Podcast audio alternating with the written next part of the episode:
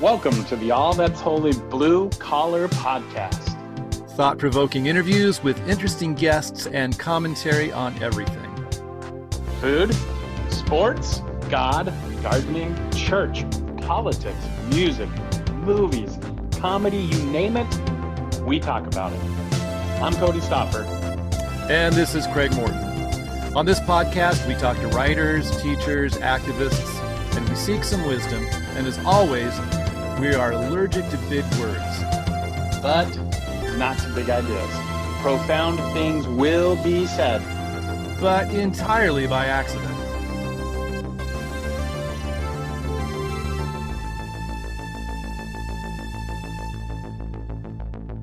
Didn't have the option to record to the cloud. maybe you, maybe you have to do recording first and then there you go and then you can do screen share and there we go as you're trying to say yeah, that's that's cody mumbling. Say hi cody. Uh, good morning. Merry christmas. So, so do you are, are you in are you in the christmas spirit yet? Uh, ho ho ho. Okay. Well, can I play a lovely piece of music for you? yeah. It's See it's what de- you can do. It's it is one of mm. my favorite Advent carols. So okay. here we go.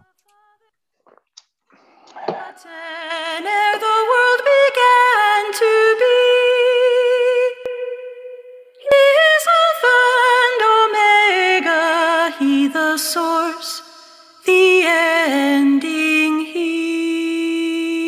this is where it gets cool. Of the things that are that have been, and that future years shall see, evermore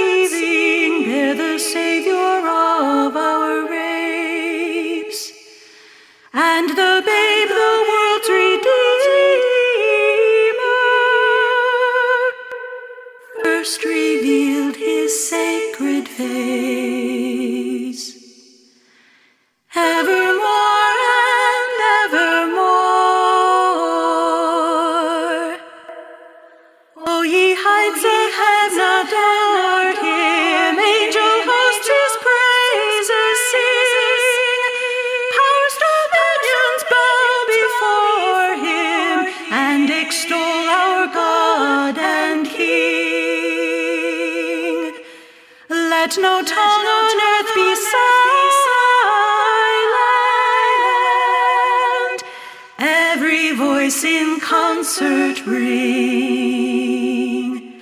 Evermore and evermore.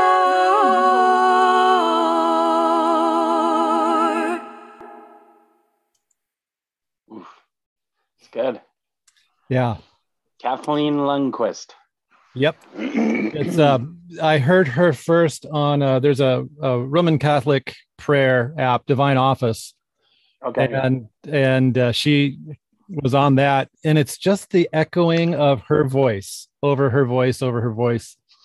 Yeah. And uh with the with that slight uh delay and the echo, yep. it's uh I I love it. It, and it's music like that that gets me into an Advent Christmas mood. I don't really get into the pop carols and the Christmas yep. songs. And there's a few pop carols that are. That but those, but those that are like part. Those that sound like sacred angels, you know, you know, hanging out in the heavens. That stuff kind of gets me. that stuff transports you. It does. I like it. That sounds good. Man. So are you are you ready for Advent? How's your church? You're uh, getting all ready and.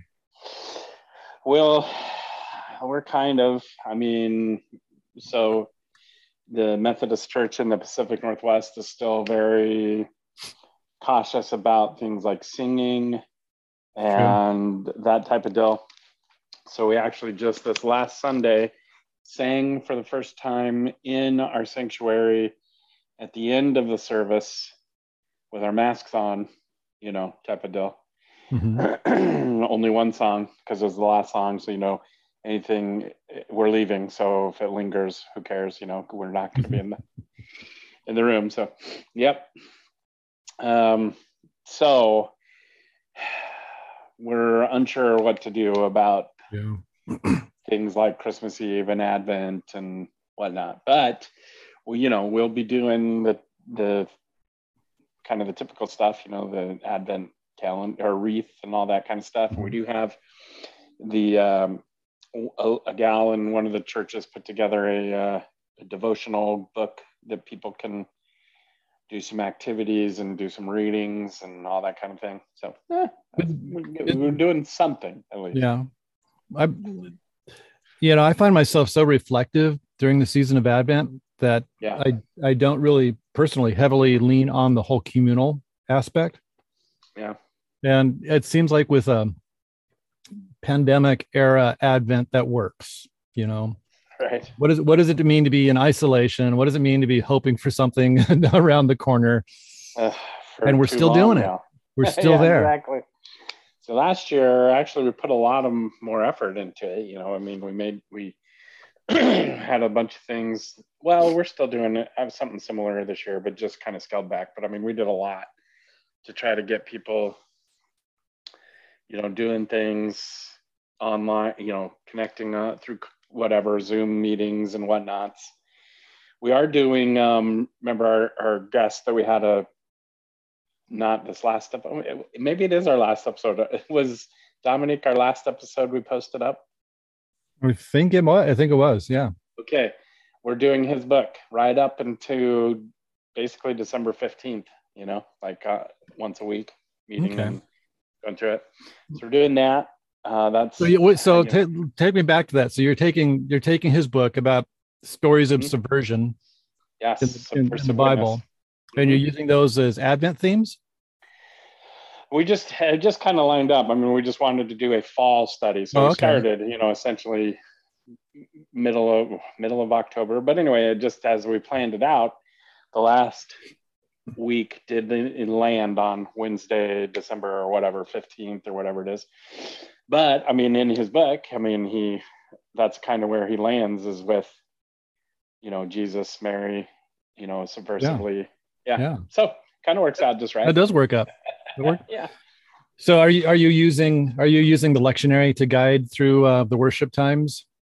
Yeah, that's the plan right now. It's kind of what we're leaning on, um, which I haven't looked far enough ahead yet to really dive into it. But I mean, I have a plan. You know, I have a overarching plan, but really to dig deep into themes for each Sunday, not quite yet. I mean, Yeah.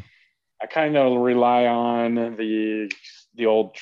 I'm gonna rely on the old, you know, trope of peace, love, joy, you know, hope.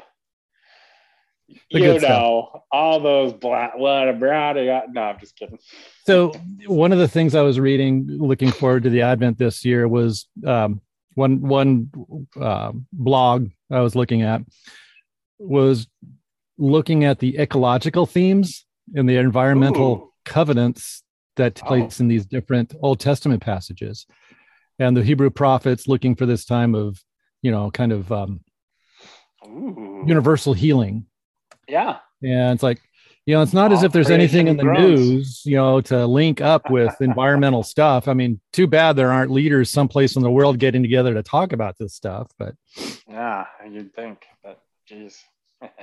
but uh, yeah, so I mean, that's one thought that I'm thinking about. But the other thing is, I like that.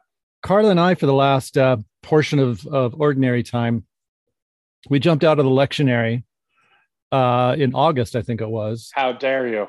Yeah, I know. It's like, you know, it's proper 24b it's like oh come on we there's there's too many propers here but um so we decided to start preaching on the hebrew names of god yeah.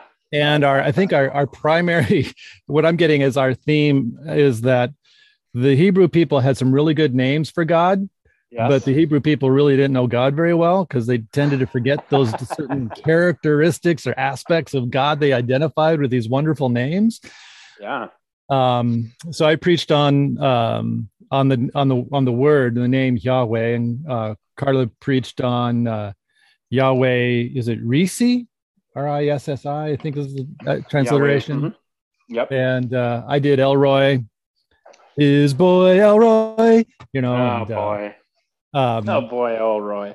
and then um then let's see what else uh, but anyway we're just working on those names i think in some ways that can lead into a, a good advent to christmas it's like Yeah. we're seeing all these different characteristics of god but how do they all come together Yeah. in one uh one person yeah so, Emmanuel. See, there you go, buddy. so i think that's what we're going to go for I like it.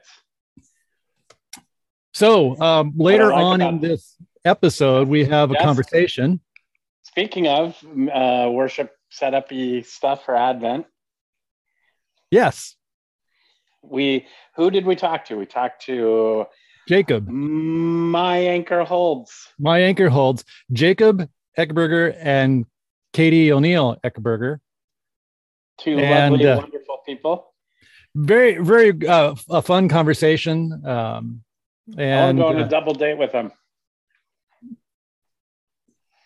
Does that mean you and me and the two of them No, well, okay, maybe we should do a triple date. i think it would be triple then okay all right i, I wanted to make sure that okay i wanted to make sure who you were Uh, dating Craig, all right, Craig and Carla can come too. that would be fun let's do it um Okay. Let's meet up in. Uh, hey let's meet, minneapolis is awesome okay. it's a great place to go in the- wintertime No, let's get past the winter. It, it, it forces you to go inside and enjoy the, the the good places to eat they talked about so Yeah, that's true. But I don't know if my waistline can handle that right now. so the first time i went to uh, st paul Yeah. or Minneapolis. I was in college, I mean, in seminary, and I was going to uh, this uh, convention on um, Christian social action stuff. I forgot. I was representing even uh, evangelicals for social action, which is no longer ESA. It's Christians, I think. action.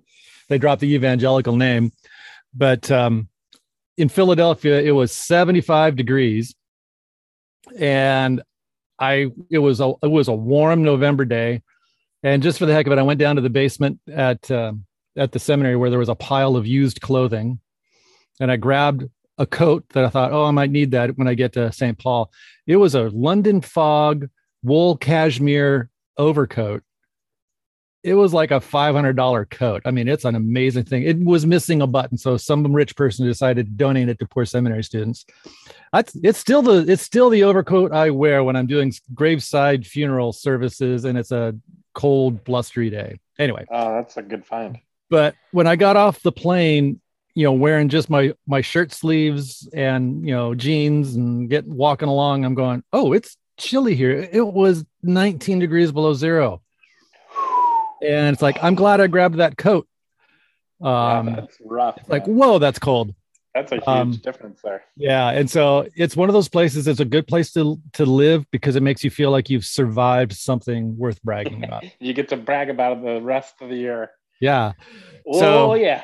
But we had a you know one of the things they mentioned about their music and i hadn't really thought about the difference the, the difference in the um, in the types of music they talked about about the songs that they play for you know to listen to to reflect but also those that are for worship you know Yeah. and people to use in you know kind of a more communal setting and and that kind of came up just because uh, Jacob or Katie or somebody, one of them had posted on social media that there's a lack of music for those who are on the kind of progressive, um, left leaning side for worship music.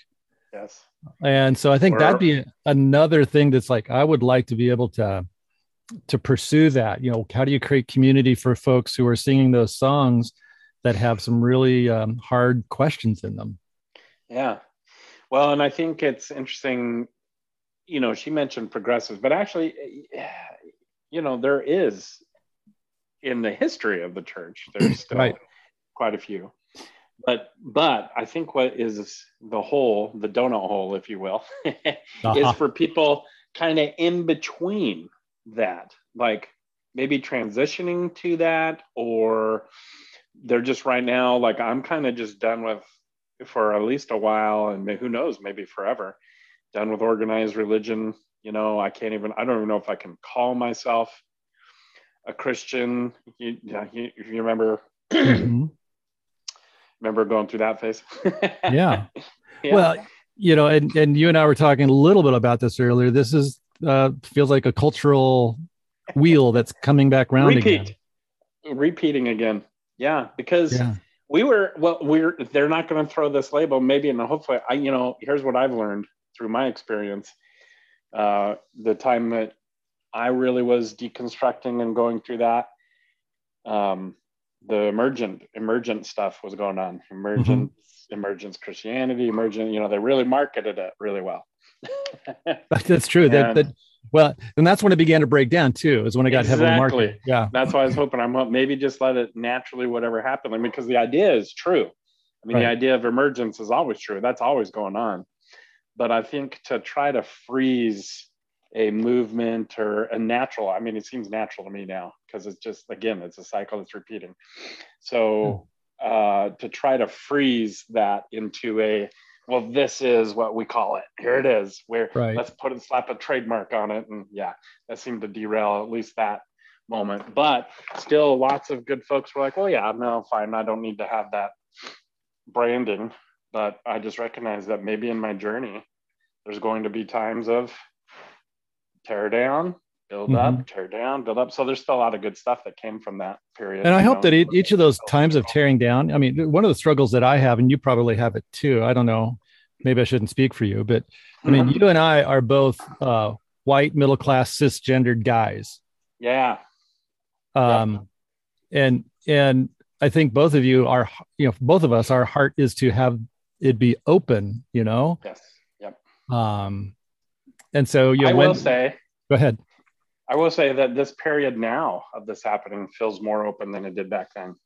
Yeah. Because yes. back then, especially as they were branding it, you know, it was. It seemed like it was all in the hands of cisgender white men, you know, the emergent village and all that kind of stuff. yeah, there was And very, now it very feels it feels more now like all these disparate groups are finding each other. Yeah. You know, whether it Yeah. be from LGBTQ plus people who are like, we're going through this because of how we've been treated by the church, yeah. to um, uh, indigenous folks and uh, people of color. You know, just like yeah, let's get out of the way and let them lead. Yeah. well, and, and I think it puts us just in a difficult spot to articulate it uh, easily. I think uh, what one of our friends that we had a conversation with on here last year sometime, uh, Adam Erickson, yes, who's a, I mean, a, just a really beautiful advocate for you know an open community, you know, for faith, and um, somebody criticized him, I believe, on some uh, post he had either on Facebook or Instagram or- about his statement about welcoming, you know, everybody's welcome, Yeah. you know, to be a part of our congregation, which I, to me, I, I, I, I use those same words. Yeah. And one of the comments that came from somebody who was um, a submersive, somebody, uh, I'm submersive, subversive, a subversive comment, not submersive. I'm thinking about a blender.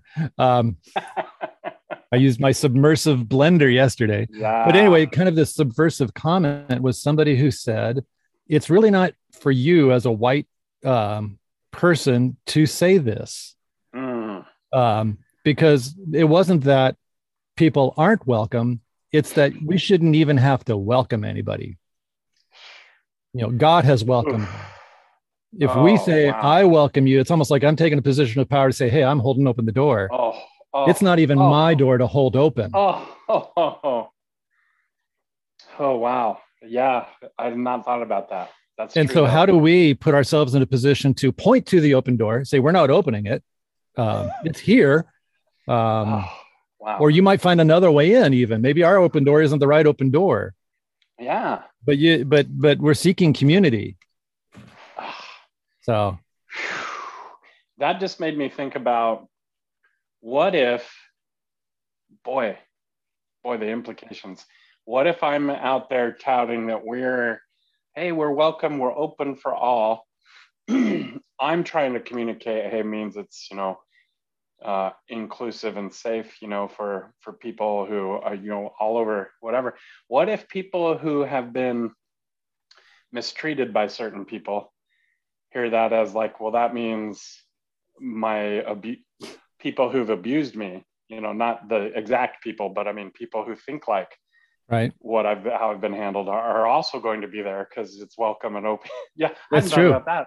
Oh, geez, man. That can be an unsafe place. I feel like an unsafe right. place. Yeah. Uh, oh. You know, the the the um other aspect of, of that that that I find myself struggling with is is I would love to go back in Peter's mind. Um, so he's got the rooftop vision, mm. you know, that there's nothing unclean. Yeah. And it's not that he goes out into the community and says, everybody's welcome, nothing's unclean. Uh, he goes and learns it. He he he has to get it through this dream that he's not figuring out, but then it is somebody knocks at his door. Yeah. it is it is it is Cornelius and and his entourage who come and say, uh, "We're here." Wow. And all Peter does at the end of that is in chapter 10 say, Now I see there there is there, you know, God doesn't play favorites with anybody. And so rather than oh. saying, Hey, everybody's welcome, um, he in fact has that they they come to to him. Yeah. And tell them they they basically tell Peter, hey, by the way, we're welcome. God told us. we're we're tearing down. Oh, oh man, that's good. So we're, yeah, that, gonna, and so it, for me, part of that dilemma is how do I oh. how do I oh. encapsulate that in worship? So there's songs we oh can hum gosh. through the week that kind of dig down into our hearts and say oh. having those thoughts that's okay place to be. Wow. So yeah, how do you convey all of that in so many? Oh wow, that's interesting. Because now you're making me think. You know, Peter opened the door, but guess what? It was it was like they were and oh man it's like they were inviting him out of his well that's right because that's where they went built. they left yeah. didn't they yeah. yeah oh oof yeah that's good oh man yeah so when so when the entourage gets him to cornelius and he preaches the spirit comes and boom yeah it's in it's in cornelius it's in the home of cornelius that it takes place yeah yeah it's yeah. Oh, that's good. Okay. I wonder if there's a I wonder if there's a way to take that term evangelical, you know, yes. that that you know has got some traction and make that X mean part of it's moving out, moving out the message. Yeah, X out, out. It's like I'm I'm not okay. Xing out or crossing out the good news. What I'm crossing out is housing it in this narrow in its narrow confines. Yeah, I like that. Huh. Tell you what, let's let's you, you and I will write a book on that. A couple of couple of white cis, cisgendered guys telling people how to be. oh, that's interesting. Mm. So, you know, one thing that did catch me. Okay, so we were, um, it was like 2008. I was at a, was it 2008 or maybe it was 2009? I was at a conference. You know, Brian McLaren was there, Shane Claiborne, and um you know, the whole, of course, deconstruction, but it was also heavily tied to postmodern, you know, uh, well, deconstruction, of course, you know, so, so I can remember somebody standing up, um, one of the, one of the additional speakers, and they were saying, y'all are like all you white people are ready to tear this down, move on philosophically, you know, we move past this modernism stuff, right when some of us are just catching up and able to get something from it. yeah, and I and I had heard that quite a bit through some of the consulting work I was I was doing as groups were working with postmodernity. So how did what did what what about that? I just remember like thinking that like and and you know how do we do that? But now maybe this is it right here right now with the like how many people uh, of these voices are what we would call evangelical aren't aren't leaving behind the trappings of things that you and I are leaving behind. You know, they're leaving behind, you know, for me, it was, it really was about philosophy and theology, you know, back mm-hmm. then. Right. for them now, it's just way more practical. Like, um, you know, we want some justice, you know. Yeah, like it's true. Right. Yeah, yeah. It's less tied in, and maybe, of course, philosophy ties into this a bit. But I mean, I think there could care, it seems like it's much caring less about doctrine and theology, although there's, of course, weavings of that in there. It's much more has to do with just how the church has been in the world. Uh, so politics, policy, uh, candidates they've supported, policies they've advocated for. So getting a little philosophical just- here. So I think you're I think you're onto something that's got me thinking about a model in my head. Yeah. So uh, before we started recording, I mentioned Phyllis Tickle's book, The Great Emergence.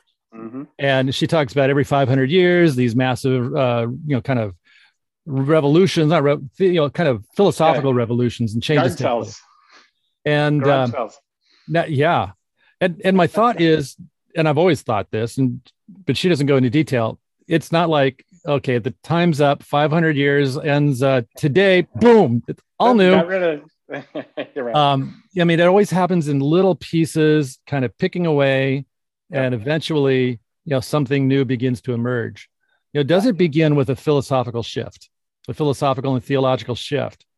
But then we experience things that are more practical oriented Mm. um, you know issues of policing issues of um, you know who's allowed to love whom um, these kinds of things that affect people in their own lives and their communities. Is that just a second wave of that first one that wouldn't have been asked without that first wave of it's kind of a different different uh, framework? Get that. um, is there a third wave yet to come you know and oh, where does it progress and when does it eventually turn over um, alvin toffler wrote the book third wave um, back in the was it the 70s but his idea was picking up on that old surf metaphor the best wave is the third one you know mhm. and it makes me wonder is there a third wave that brings this all home so oh, yeah. That's good. who knows Who knows? yeah anyway that was a fun that was a fun Tangent to run down Yeah, and I think it fits well with. Uh, I think it can fit well with our Advent discussion, right? Because here we are. I think We're so. like, okay, what are we waiting for?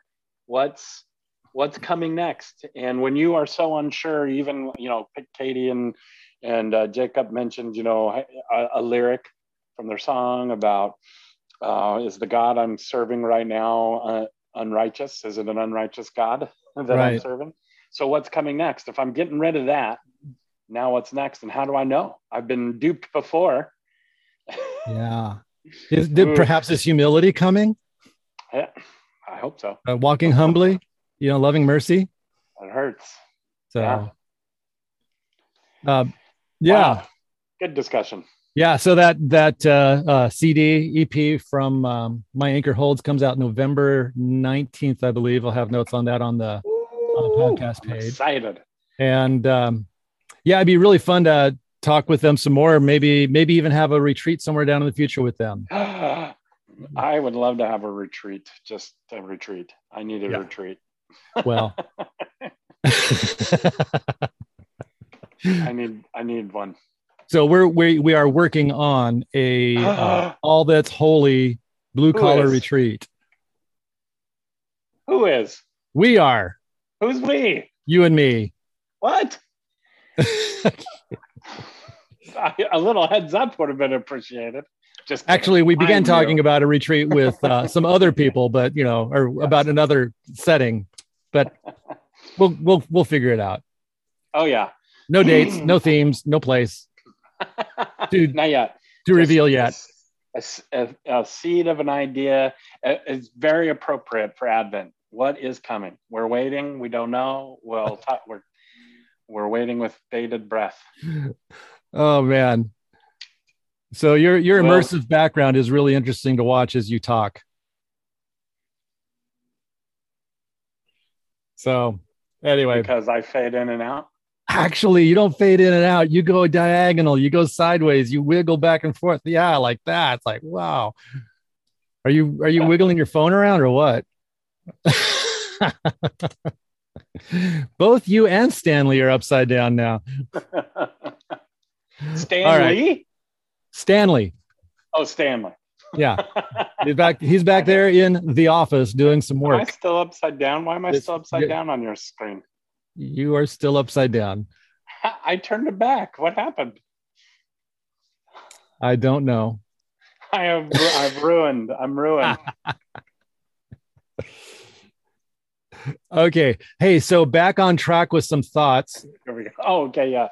You Sorry. know, um, we, we should put some feelers out there about what kind of retreat people might like.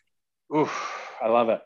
So if you if you are a loyal listener to the All That's Holy Blue Collar podcast, let's hear some ideas of uh, what types of things you'd like to see and experience in All That's Holy Blue Collar podcast. Would you like a theme like open and relational? That's kind of what we're thinking a bit. Yep. Yeah, we like that. That seems to be what we're jive what we're jive vibing jiving. Vibing? Vibing. I think we're vibing. But we're jiving with that vibe, but we're not jibing with that vibe. what is jibe? Is jibe a thing? I think if a J J I B E is like when you're poking somebody, like like a jab. Oh, I don't know. I don't know.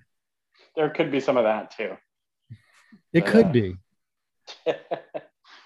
All right. Craig, Hey, uh, well, oh, we need to have a, a, a component of the conference for parents of uh, middle school, middle schoolers and high schoolers. so I think what would be I awesome would be to have an offsite component for all children. Is they get into a bus and they maybe go to uh, someplace for a Oh, that'd be awesome. That'd be great. I would. I would pay lots of money for that. So I'm sure there's lots of kind people who would take them if we just left them on a roadside somewhere. Oh, I don't want to do I wouldn't do That. that either. I mean, some days I'm thinking, but yeah, yeah, no, I need help. We'll have to iron out those details. Okay, I love it. No, this is cool. I'm, I'm All right. So uh, coming up after this conversation, we have our conversation with Jacob and Katie. I love it. You're gonna love and it. then, this is a uh. We'll get this posted. You'll find out when it's posted, of course. The chemistry is is is uh, what's the word I'm looking for? When you can feel something. What's the word? Tangible. Oh. Tangible? Yeah, we're make we make a, a good team We do. With All uh, right. those two. All right, So that's probably all we've got time for right now. that's okay. All right. I like it. All right. And so right. we'll be we we won't be recording for another couple of weeks. Yeah, I, I will be meeting with some other local yokels. So hopefully nothing of significance will happen over the next few weeks that we feel like we missed. If I mean, can you believe like this, Cody? Here, here's my final thought. You and I have not talked for a long time. It's been so long since we last talked that there wasn't even a World Series going on last time we talked, I think. Is that true? And that's like old now. I know. So old. So anyway, all right. Braves. How'd you know, you, you know that the Astros could not win. oh, they yeah. Why? No, well, I mean, why? Well, because if they not win? won, everybody would have thought, thought, oh yeah, you're just cheating again. Yep. So I think I think to improve their reputation, they had to lose. they lost for the. uh, All right. Well, okay. happy Advent prep. Thank you. You too. Get at get after it, Pastor. Okay. Talk to you later. All right. Bye.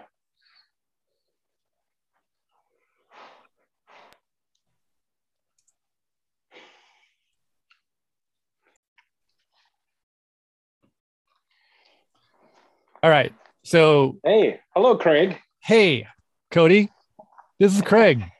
Cody, are you Cody? I let me check. Let me check my Van Steffrens. Yes, they So- say yes. so we- am Cody.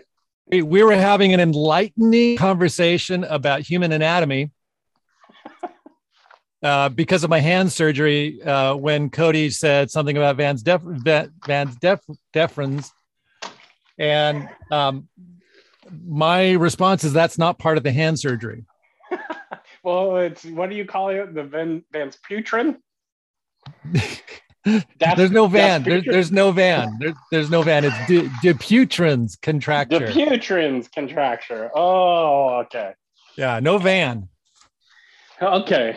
But but I was saying if we're going to talk about Van's deference, I believe that has to do with vasectomies, and I was making the comment that that maybe should be an interview with the urologist previous to March Madness. Okay. Cody, why? you don't you don't you don't get the connection, do you? urology, March Madness. urology. Don't, do, you, Um, do you listen to sports radio? I mean, sure, yeah. But uh, why? eh, Okay, so when March Madness goes on, is there like an uptick all of a sudden in advertising for Yes. urology related? Yes. Okay. Yes. In fact, Okay. at least in the Boise area, there are urologists who have their uh, March Madness package. Oh my gosh. So, oh my god. You get you get the surgery scheduled on a what what date is what does the basketball games begin? Is it on a Thursday night or is it Friday? I, probably there's the plans that start early, you know, enough In the week, now. yeah. Thursday, probably Thursday. And so yeah. and so the surgery happens so that uh, Oh, it's before the first game. Oh, so you can call in sick. Well, call in sick or whatever, but that's not the point. The package is includes uh, the scheduling, which is which is good. It also includes a frozen bag of peas because icing is important. yeah. Okay. Um, it includes Oh usually discounts or free pizzas, nice. so you don't have to get out of the out of the lazy boy or off the sofa.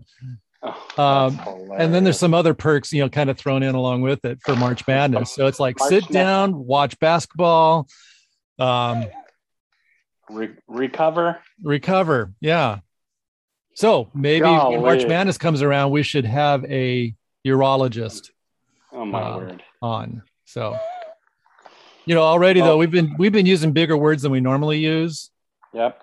We've kind of we've kind of um, already. we've we've I'm already already already messed, up our rule. I'm already feeling hives because I'm allergic to those things. Oh, I know.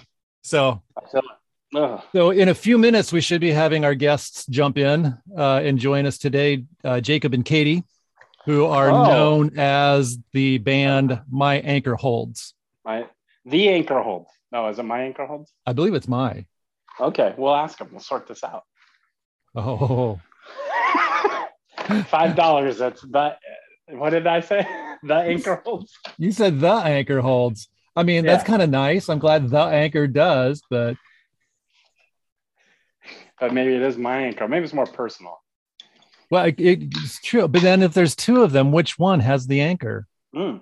And, you know, I believe they're much more about inclusive, less being all uh, consumeristic, mimey. So, Uh, there- we, so you're starting off with a challenge. mhm. So let's it- see what it is. you let's know. Let's, we'll ask him what it officially is. and then you're going to bring up, hey, that doesn't sound communal. That's what I'm going to say. I'm going to say, if it is my anchor, I'm going to say, you need to change that Uh, yeah. to either the anchor or our anchor. Our anchor. Or what if you just call it anchor holds? well, then it might sound like a um, a uh, WWE move or a Ooh, that does. mixed martial art mixed martial arts. I actually think that sounds WWE. Yeah. the anchor hold. He goes in for the anchor hold. Boom. All right. Hey, all right. Um, while we're waiting for them, what what's another thing we can uh, discuss So, real quick? did, did you hear about the auction of Michael Jordan's used? Uh, shoes? yeah, one 1.3 million, something like that. Yeah, and it was, and it- if I if I understand correctly, it was a random pair. yeah, it was from his rookie year though. Oh, oh, So- okay. It's a little more just so random. It was his rookie year. But Which- it wasn't like the first game or a high stat Right, game. that's I true. mean, it was just it was just a game. Rookie, rookie year, uh, which was 83. Is that right? Um, was he there 83 to 89? What was he? Was it was he there a decade? no. I don't know. Pretty Yeah, because he went back and forth because he had that professional golfer and professional baseball player stint. Yep. He yeah, well, it was only a, like a year, right? A year and a Yeah. half, something like that.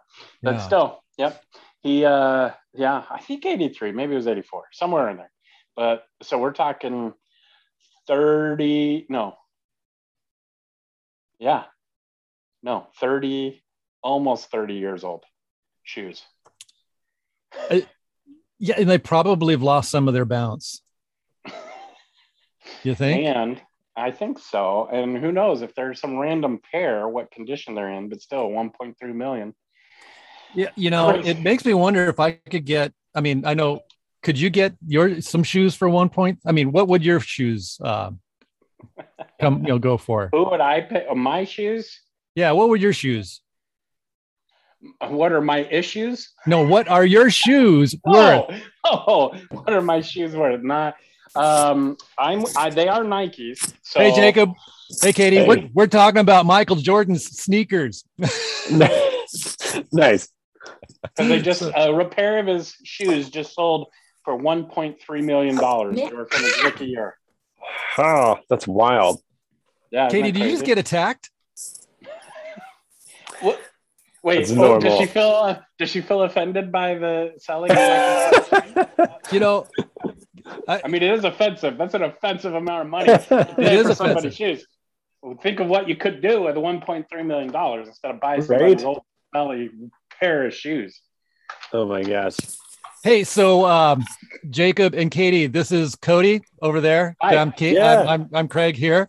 Uh, it's great to meet you guys after interacting on social media for a while. Um, and we're glad that you found your way into our little um, space.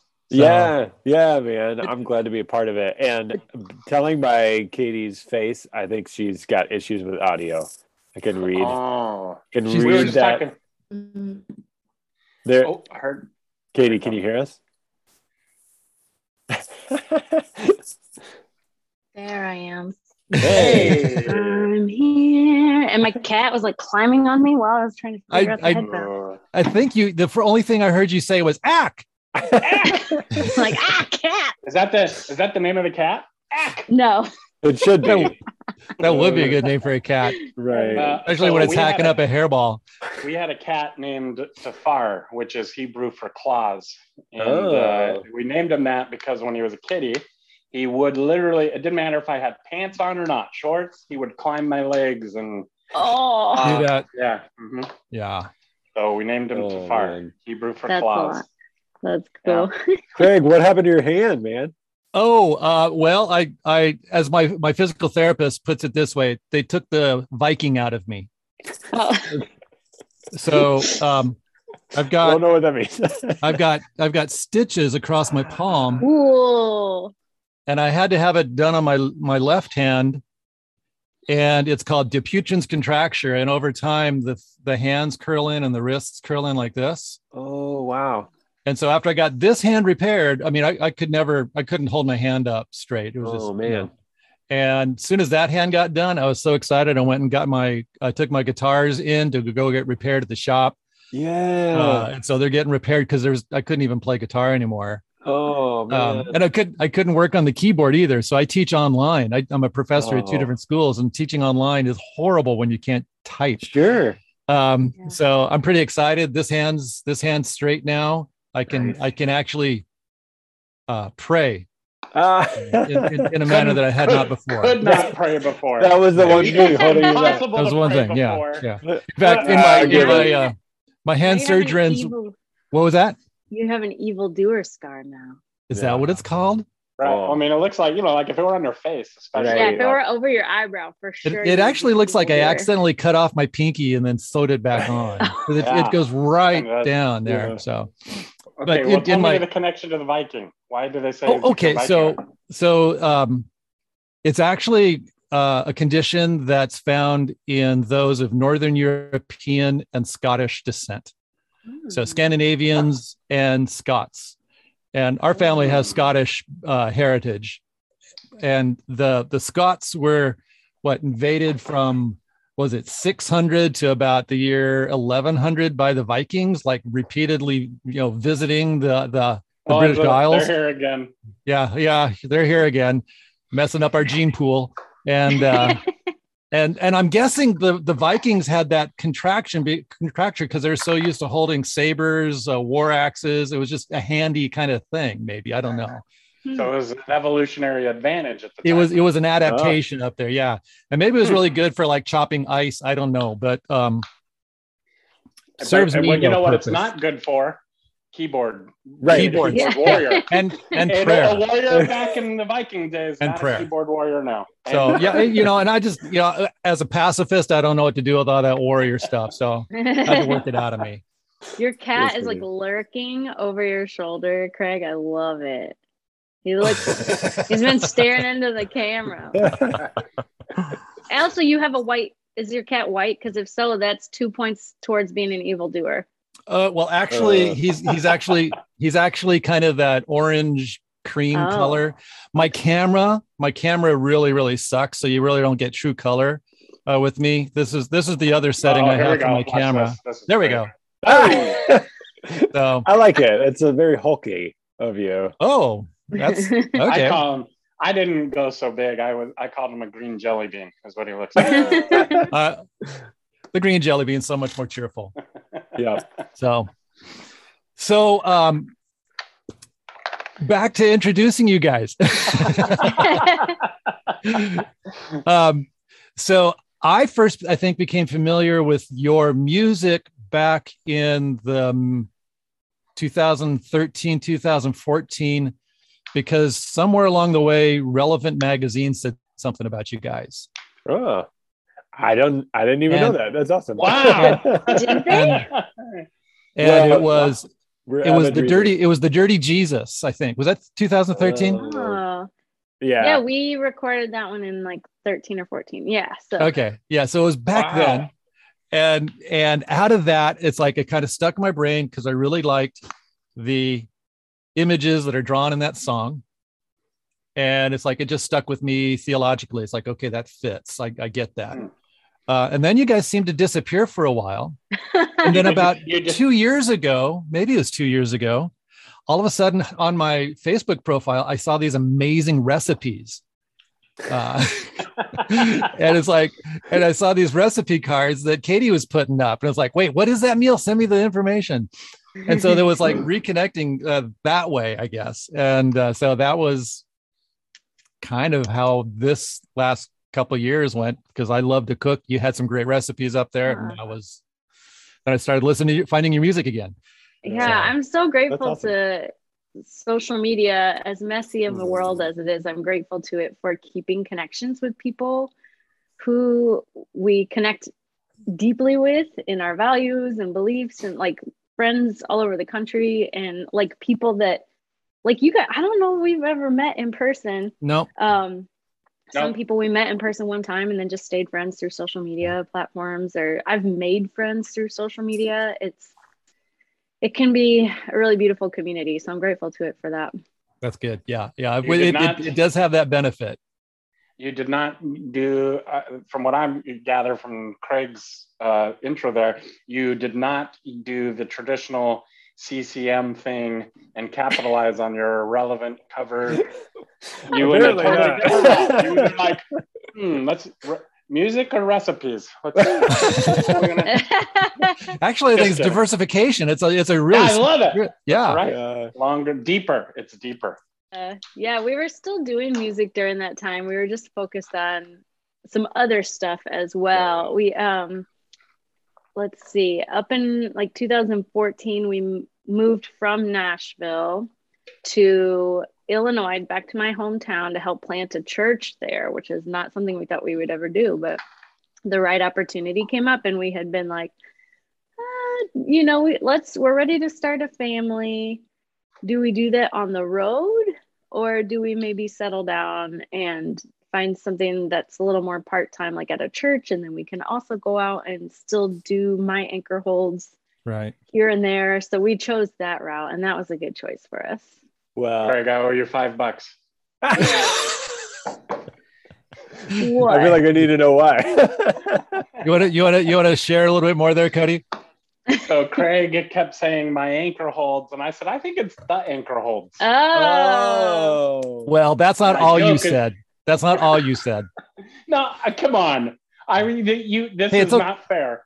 it's okay it was recorded we'll they, they can hear it later the, I- the I- anchor I said- holds is an old Ray Boltz song Yeah. we are commonly Oh. confused with the anchor holds Which It, it uh, is funny if somebody Googles my anchor holds, Ray Boltz is like one of the first thing that pops up, and- or or an Oh, old hymn. You know, Yeah. Oh, Yeah. I kind of Yeah. remember Yeah. that Ray Bolt's So- song Yeah. now. I'm okay with it. Wow. That mullet, man. That Yeah. works. Hey. I have you ever seen Ray Boltz in concert? Uh, no. I have. I have. Look at you. Nice. My mom and dad drugged me and a friend along, and Oh. yeah, when we were in That's middle school, I think. and the Lord blessed you through it, right? Oh, actually, you know about uh, more recent history with him, don't you? Right, Ray yeah. Okay. He's kind of an Yeah. interesting fella. Yeah. Speaking of Ray Boltz, um, so I've been really into TikTok over the last year and a half, and Liz Boltz, his daughter, is on TikTok, and she's like a part of the deconstructing community on TikTok. She's awesome. She puts a lot of really beautiful content out there. Oh, that's Really? cool. Oh, we'll have to check that out. We So- will, so- uh, that So so pick pick up your story again. So you're a two thousand. You're, you're doing the church planning in Illinois, but you guys are in Minnesota, right?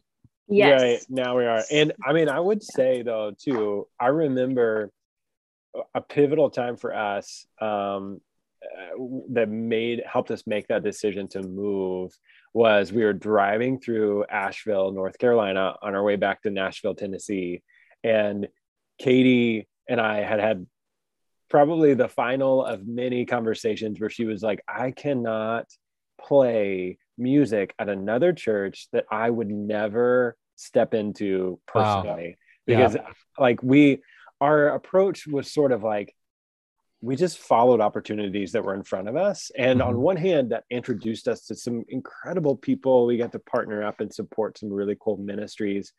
But at the same time a lot of people who brought us in were not people that we aligned with theologically. And we found ourselves in situations where um, there were issues with katie being the main worship leader and there were issues Oh. with like decisions of about like where we could go and drink afterwards or not drink afterwards like which You drink coffee or drink tea?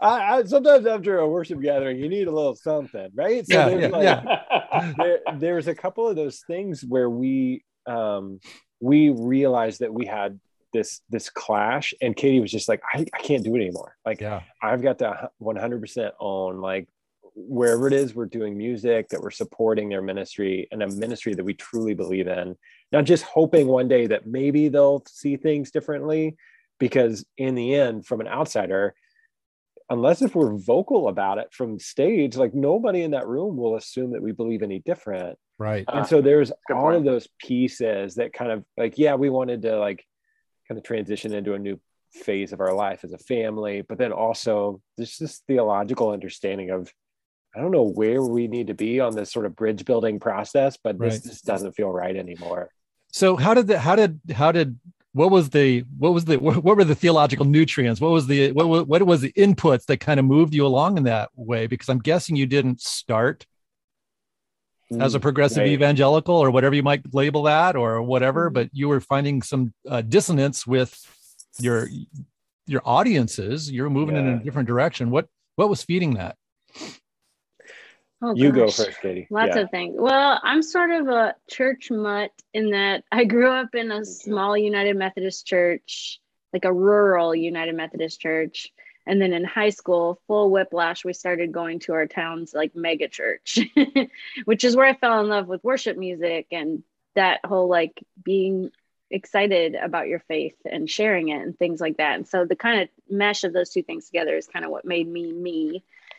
And um, then we went to a school called Greenville College in Southern Illinois, which is kind of where both Jacob and I uh, started our deconstruction, to use Hmm. a buzzword, sort of started.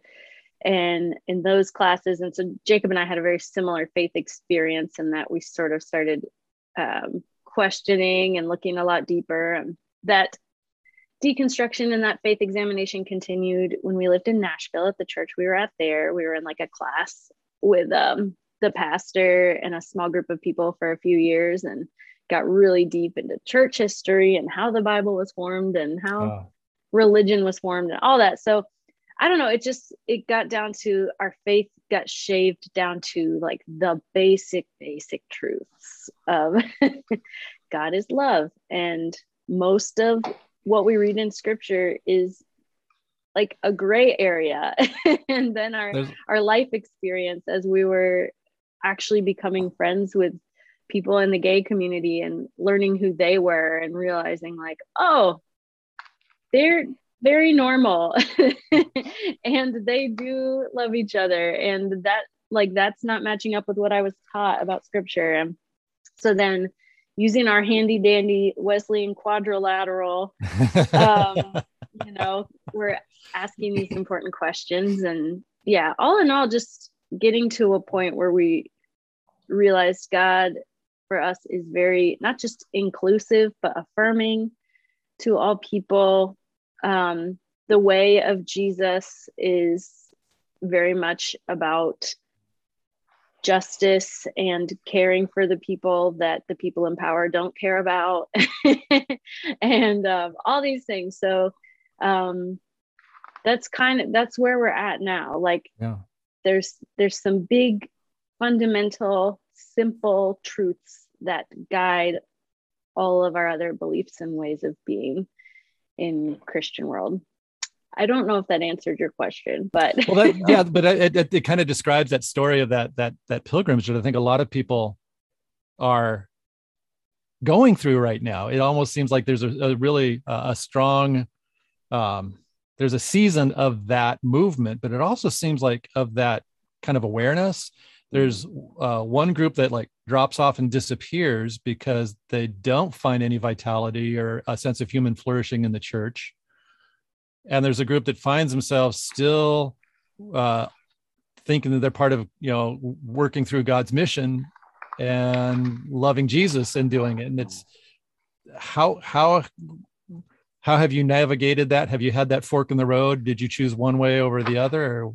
Yeah. Mm, Yeah, I mean, for for me, my story is really similar to Katie's. I I grew up in a Southern Baptist world in Texas, Mm. and um, I just I had these moments in my life where I was coming face to face with situations where I just I felt like my understanding of who God was and who I was in relationship to God didn't make sense anymore. Right. Um, and I kept going back to this question of like, but am, am I still welcome in the church?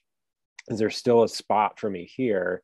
And thankfully, I was I was around people who constantly said, Yes, of course, yes. Like, look in scripture, look at these stories, look at our church history, look at these calls for laments, like all of this stuff. Not only do you have a spot in a pew, it's not like the back far corner one, it's the one who rings the bell in the church, right? Wow. Like, and it, it says the call to worship, and and that's how pivotal it is. But I mean, that's just because I had somebody, I had people in my life who were calling that out. And Right. it makes a whole lot of sense why people would come up against those same struggles of uh, trying to understand who they are in relationship to God and who or what in the heck God is and why it matters. And to just say, you know what, I'm I'm feeling more of a pull towards people outside of the church because they've got better answers for me right now. right And I feel like at that point, it's a different version of the good news potentially, right? Like if it leads you to a fuller understanding of who you are and who God is in the world.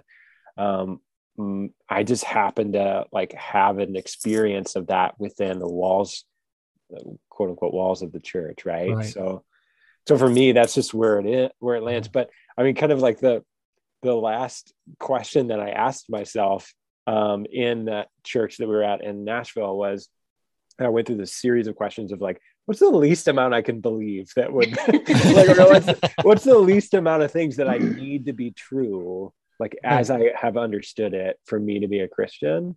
And one of the last pieces of that was like the the understanding of Christianity and the understanding of the relationship and how you navigate a relationship with God that I'd grown up in.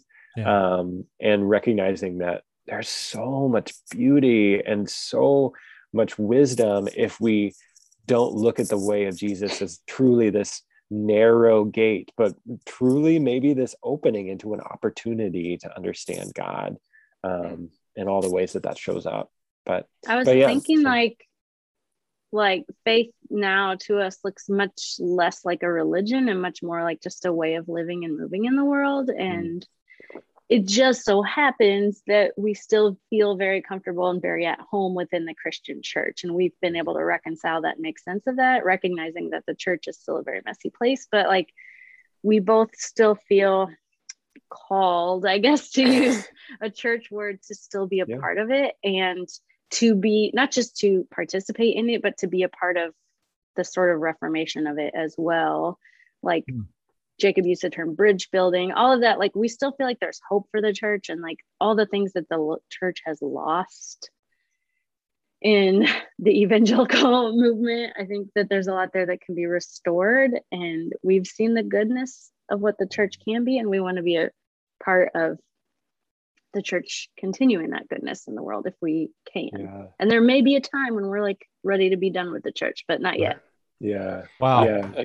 Couple, both of you mentioned it should popped up, and I don't know if you did this intentionally, but this idea of actually there's, if you go deeper into Christianity, farther back, deeper into the roots of Christianity, um, which evangel- American evangelicalism is very unrooted, if in my mm. opinion. Like it's very like all about the cutting off from what came before, even though there's still the links, of course. But it just seems like I mean, what I grew up in the in, I grew up in evangelical tradition, non-denominational, but still that was the background. Uh, was evangelical, and it was when I became more serious about learning about the history of the church. Christianity. Mm taking the Bible more seriously, mm. that I became more rooted. And also, I, I, it, people would throw the label on progressive or liberal, but I mean, that's just that's where it took me following yeah. those those roots and that history. And I, I heard that on both of your stories a little bit there. Yeah, that's great. Well, that wasn't intentional. We rarely do anything intentionally. no, me neither. I, mean, I like it. It's good. well, that just makes for good music. You each bring different parts. Yeah, there we yeah, go. Yeah. yeah. Otherwise, if you would be boring if you're just doing unison. Which rate would just as a as a side comment, it's nice to hear you, Jacob, because you don't. I don't hear you a lot singing. Yeah. Well. Um, I mean, you're, you're, kind of in the background, but yeah, you're, you're there sometimes. in my mind, I've, I've I've often thought of you as uh, maybe maybe maybe you're all too young to know the reference, but Silent Bob, you know, Kevin oh, Smith. yeah. Yeah. too young to know the reference.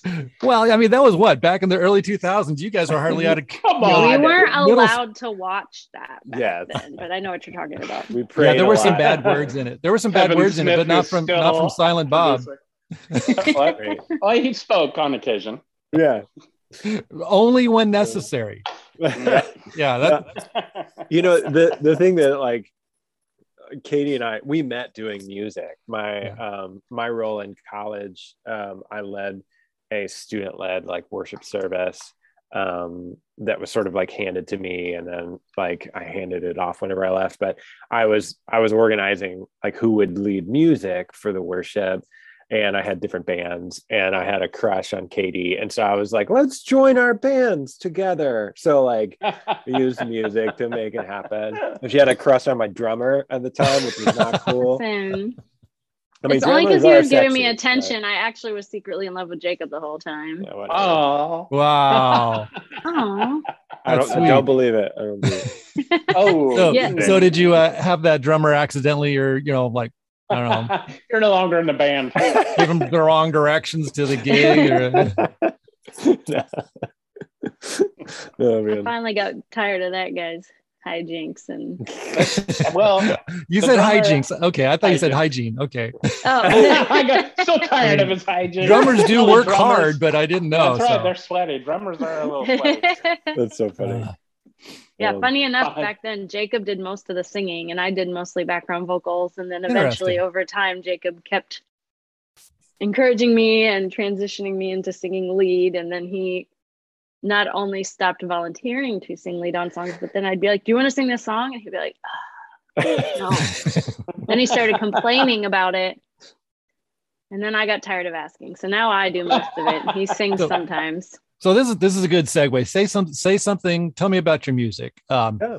I mean, it, what some of the stuff I you know, I think what caught me is it has kind of that southern kind of Appalachian mm.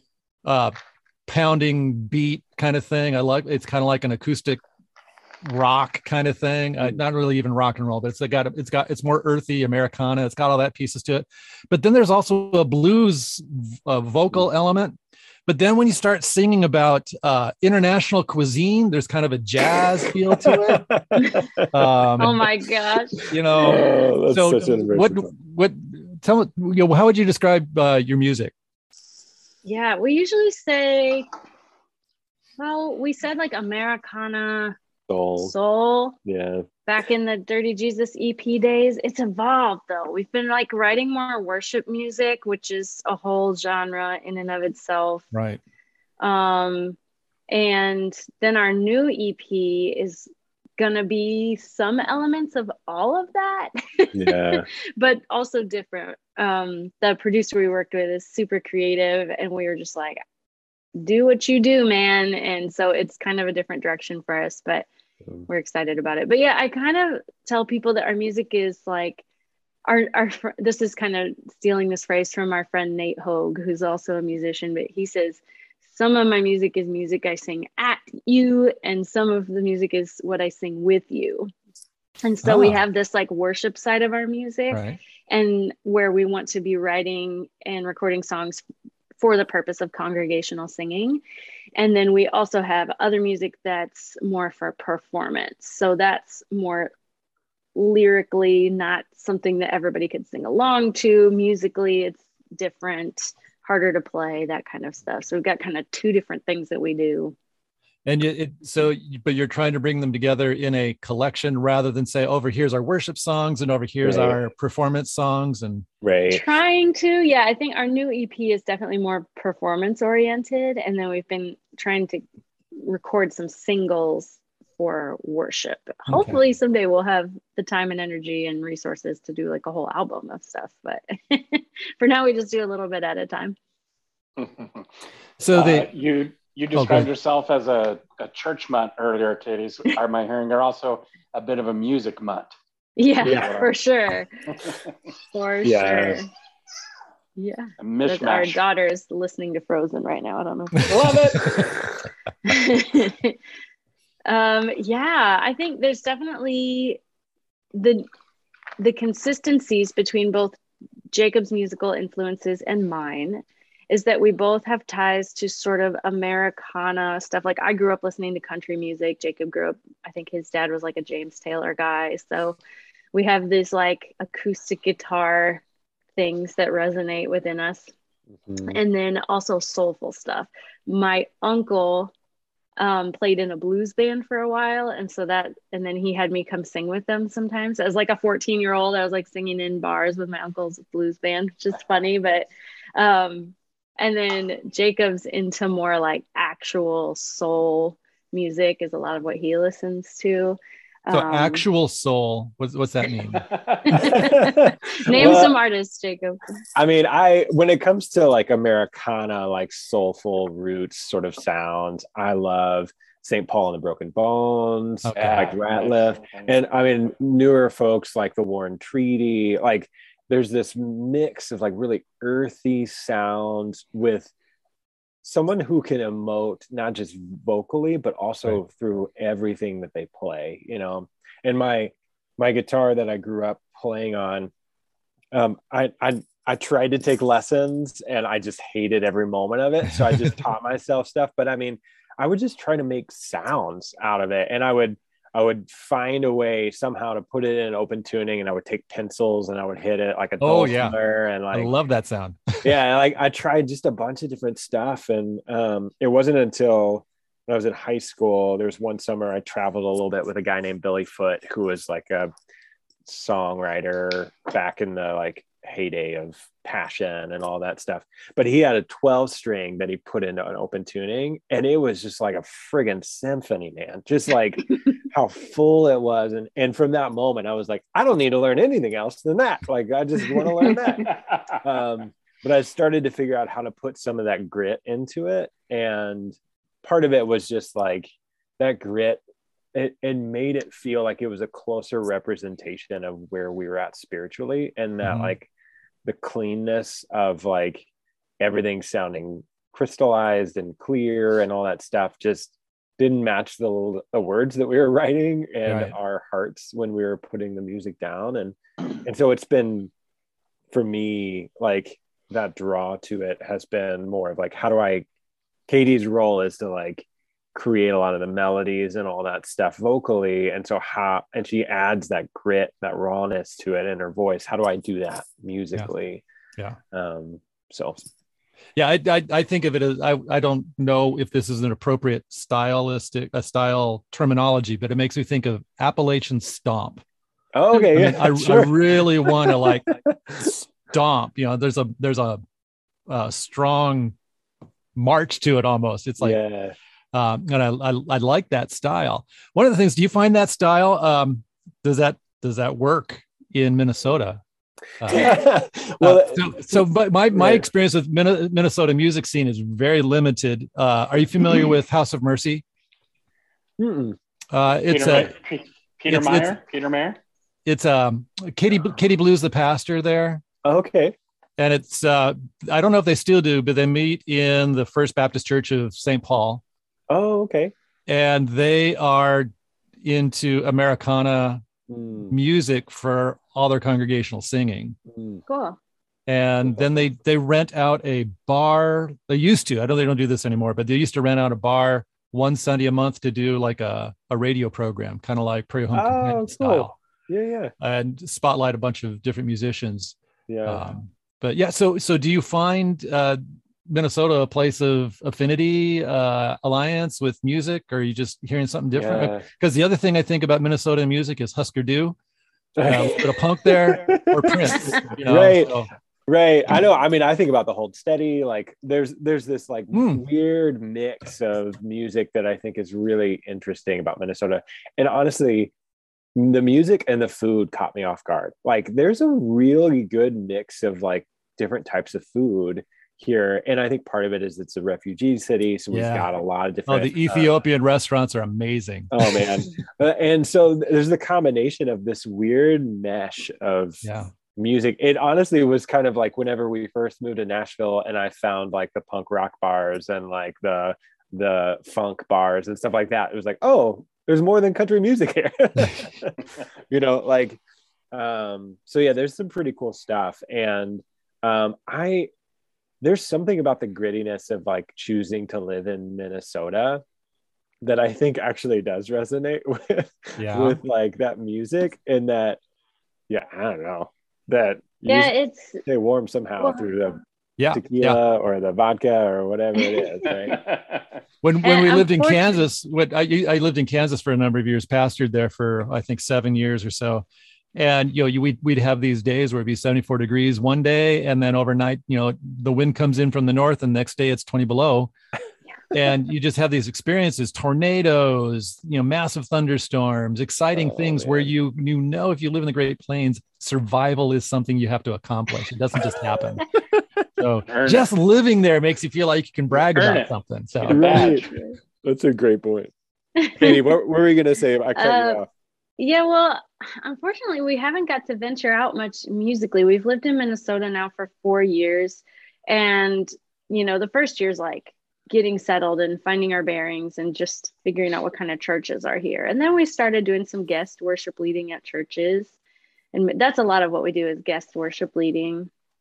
Um, and so most of that music we were doing was um, like just worship music with a little bit of our music mixed in. And then we finally get settled and want to start playing. And then COVID happens and ruins everything. And now it's been almost two years of very little live music happening. So, Yeah. but I do find that like our, our kind of soulful acoustic stuff has been resonating well with the people that we've been doing stuff with here. It's mo like, you know, Minnesota as a whole, mostly white people. The cities is a little more diverse because it's a refugee city, but um, and as you all know, probably more of the progressive church community tends to be primarily white folks. So um, our music has gone well in that arena so far. Well, bringing up the whole racial dynamic, though, uh, the it's it, um, Minnesota over the period of the uh, pandemic was almost the heart of you know the ra- the racial justice movements of the last you know 18 months uh, with George Floyd and and and so you're in the thick of it there.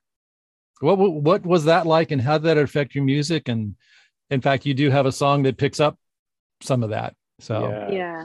Oh Yeah, man, that- it's I been mean- tense. yeah and i mean it's so much of so much of our journey within our theological spaces has like had this um delayed progression also in our understanding of systemic injustice and like the um the things that we uh, unknowingly have been a part of, um, but now know our role in it, and how do we rectify things and change things and acknowledge it and repent and all of that stuff. And and um, uh, when George Floyd was murdered, um, it was this awakening that sort of happened all across the cities um, in a way that had a lot of people trying to wrestle with it in super practical instances. Like what does it mean practically? Like why is it that um, i when i look around in my circles the only people of color um, are inserted into white spaces you know? Or like why is it that when i go to a black barber shop i feel uncomfortable. Like it, what are the things about it that i need to explore for myself? And and i work in an organization um, that does short-term mission trips um, that's a, a old like historical like white led organization um, and our president right now um, she's a black woman. And so for the last five years she's been trying to lead this historically white male dominated organization through this greater understanding.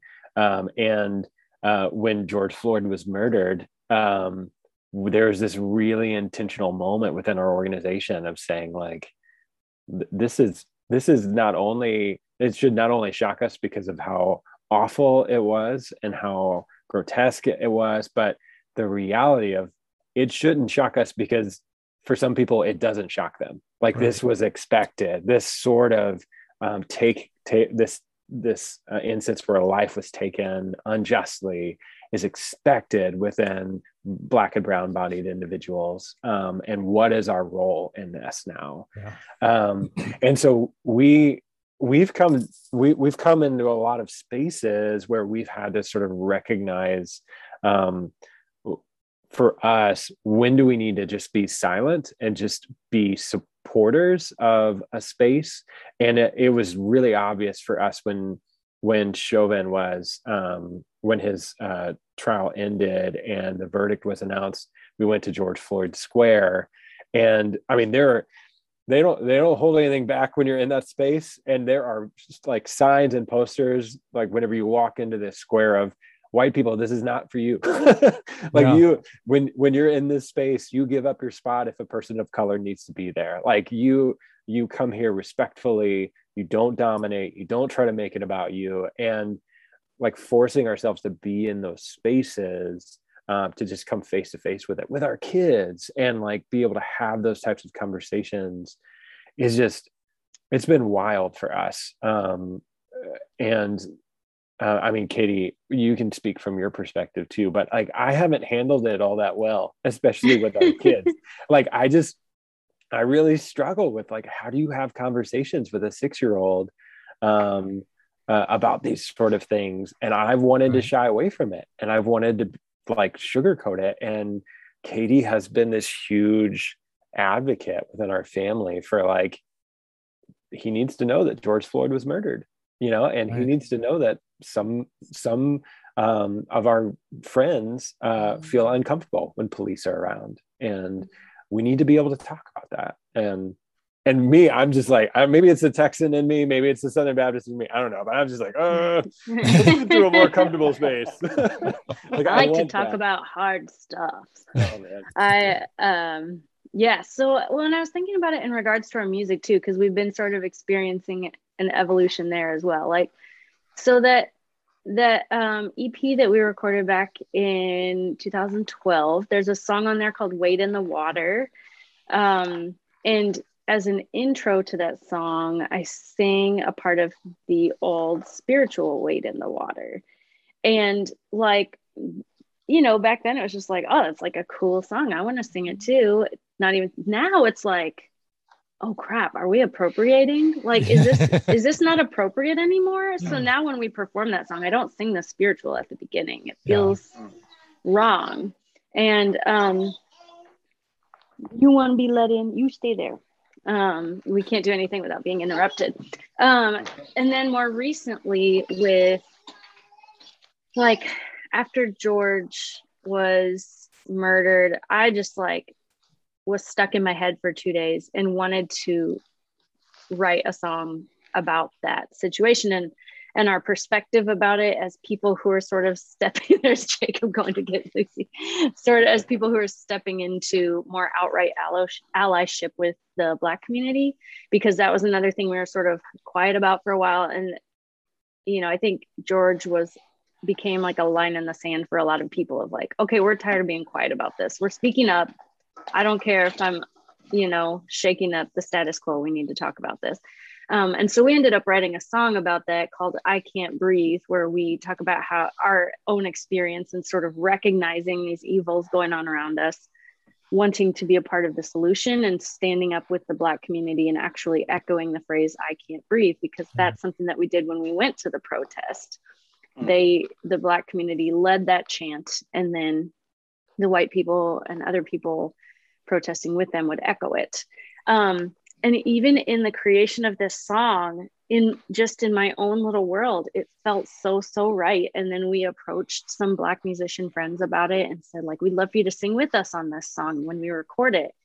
And many of them were like i'm not comfortable with that. And so we had to take this look at ourselves like, oh, shoot, are we approaching this wrong? and we had to rewrite some of the lyrics. And we sat on that song for like four months at, until we rewrote the lyrics and redid it. And even now, like, and we still had uh, some of our Black friends like, we love this song. We're so happy to sing on it with you. And other Black friends were like, this isn't this isn't quite right. Mm. Um, and so that song in itself has been this little journey of learning what it is to be an ally and that there's no easy answers and that you kind of just have to like put yourself out there and contribute and participate even if it's not quite right but you, you have to try wow. and you also have to be willing to shut up and listen when someone tells you this isn't quite right, right. Um, so that's been a pretty crazy experience too to um, be developing music while we're developing that part of ourselves yeah um yeah and it's uh i i love that song and also we haven't promoted it a lot because we're worried that it's going to come off in the wrong way and be offensive right. or you know i'm sure in like three years it's going to be irrelevant and people like we might have to take it off the internet i don't know but it's at least artistically is a picture of what the experience of many white people right now in learning what it is to step into allyship hmm. So if nothing else, yeah, I, I, think that's one of those things that's really interesting. I think for allyship, for those of us who are, you know, and you know, identifying that space and trying to be, a, you know, an ally is to give up our um, expectations of what kind of ally we're going to be, rather than just making ourselves available and saying how, you know, you know, how can I be useful? And I'll have them go, well, you can you can sit back there. oh, okay, yeah. I'll go back there, um, and that's that's um you know because i think at least for myself i know hey i want to do something. I want to be i want to i want to i want to be i want to jump into it. And that's not my place. Uh and uh, it's uh, is, is that kind of that experience with that song or some other aspects of that um, moving forward in allyship that it's you're moving forward but then well as an artist you want to produce you want to promote you want to you want to you want to put something into the conversation. Um, how is that yeah. altered then? I mean what do you put out there Right. Well, and just for me, I mean, expression through my voice is like innate. It's what I do right. in any area of life, especially with music. And so it was like very natural to have this, you know, this big event happen here and then to express it through song.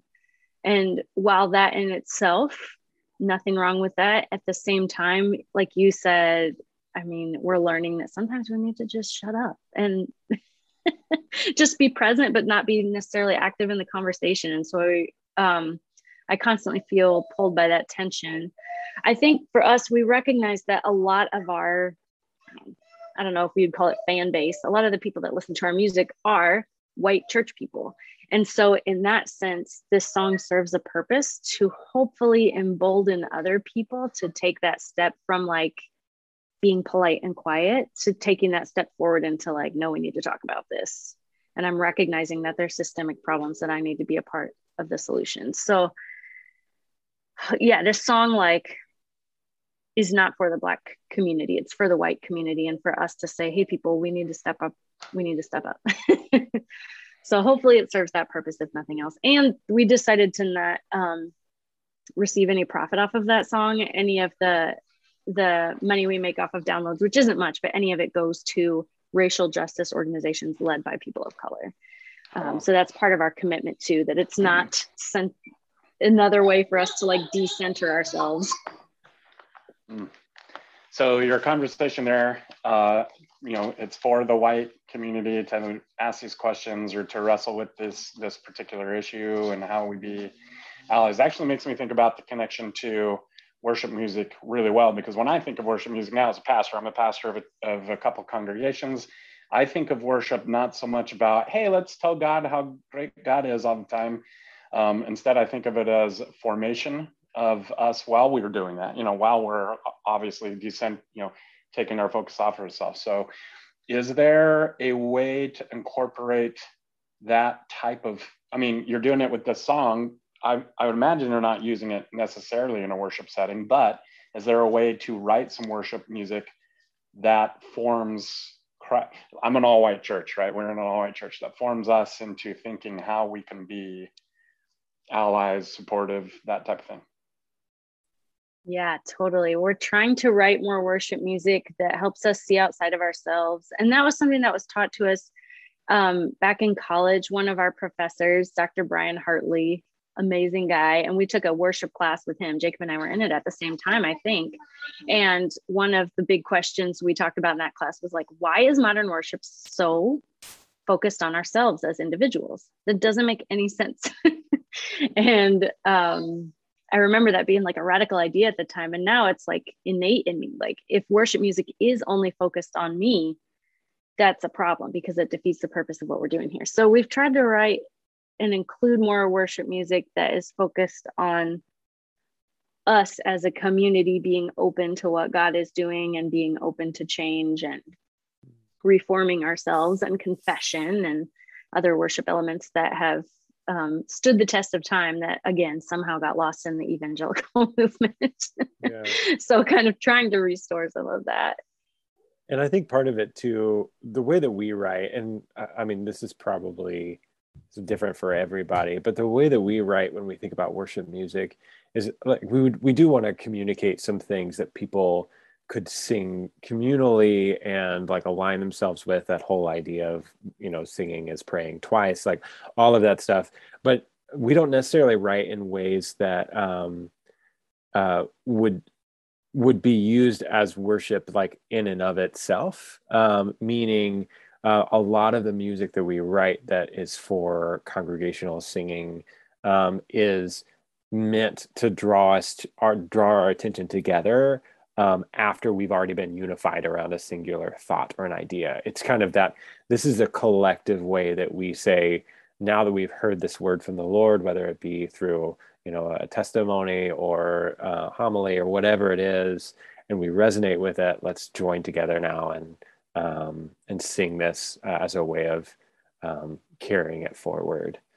Um, so from from my perspective, I sort of that pressure of like, how do you talk about you know 400 years of racial injustice and you know like how do you how do you cover that in a worship song like part of me is like well maybe we need to have a broader like that's the benefit of that broader view of worship and that singing has a role to play in communal worship um, and uh, and then there's these other pieces that could help um, provide that lift yeah and thankfully there are some other artists out there creating incredible music for this very purpose um, there's very few progressive christian worship artists but one that we've discovered in the last couple of years um, is a band called the porter's gate and they have this album called justice songs have you all heard it Oh, okay. This is your musical homework.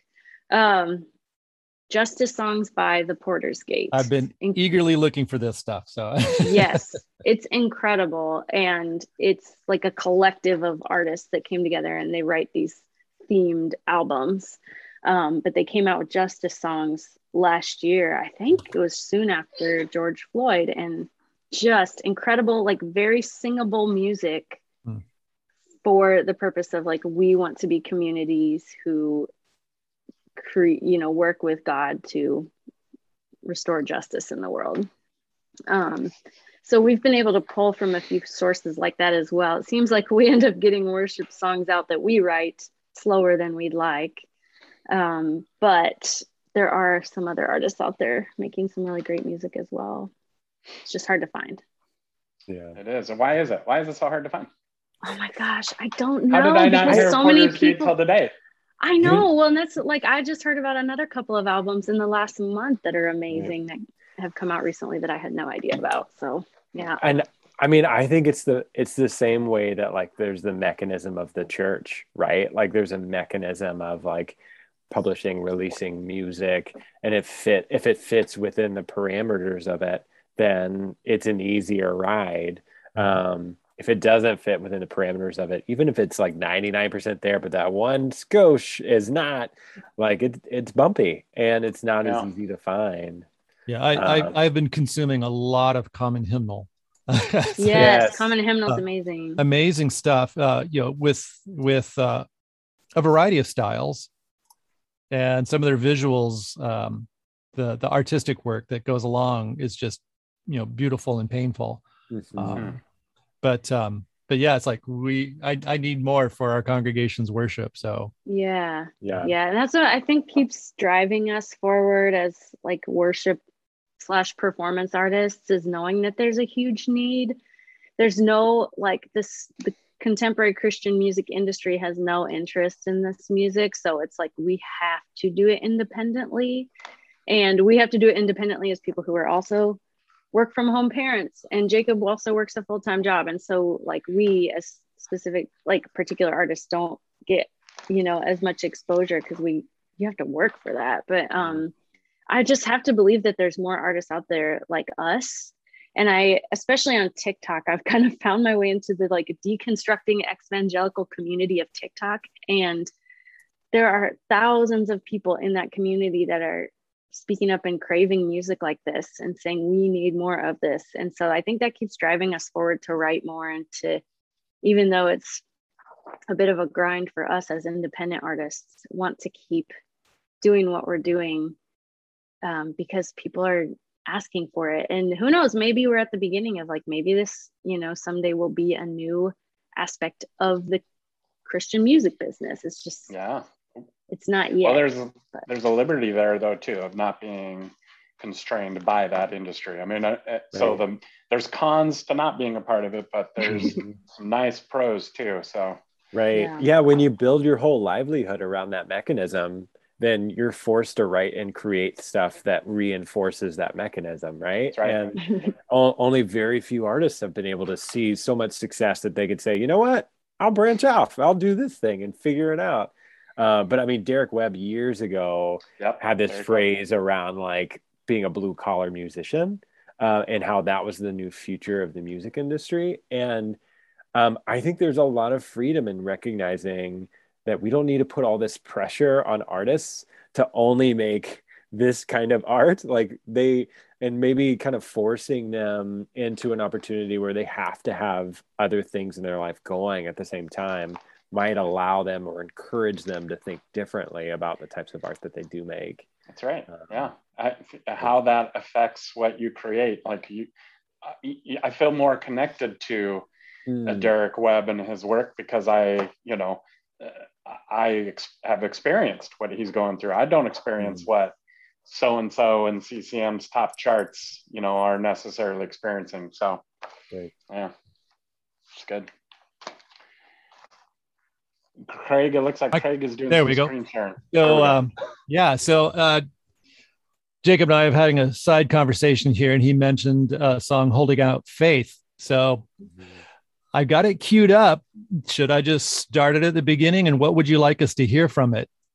Uh, do you want to play three minutes and 27 seconds, or you go, oh, wait, you got to hear the second chorus. It starts at 157. You got it, or whatever. So, Yeah, I mean, my the thing I love about this song, and Katie wrote it, was that it's the beginning of it is such a clear declaration of like, what the f, like what is happening, and um, so is I mean, is my- that is that part of the lyric?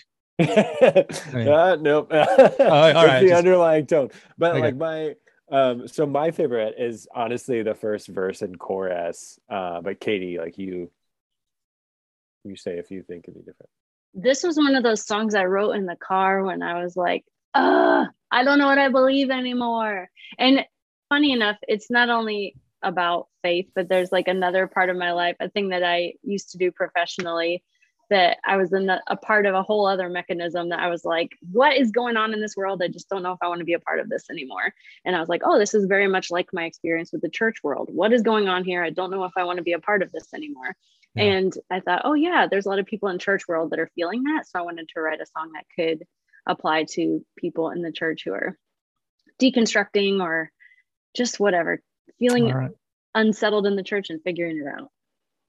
Okay, let's see. Hopefully, my screen sharing options will work here and it'll sound just as we want it to.